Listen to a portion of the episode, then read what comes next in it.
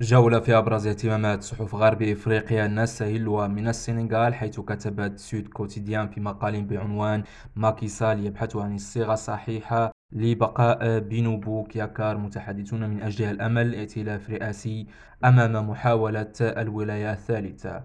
ومن جهتها تساءلت وولف كوتيديان في صفحتها الأولى لماذا أصبح الضغط الوطني يكتسي فاعلية أكثر في المعركة ضد الولاية الثالثة لماكي سال. وفي الغابون كتبت ليونيون أن رئيس وزراء بابوا غينيا الجديدة أشاد بريادة الغابون في حماية التنوع البيولوجي.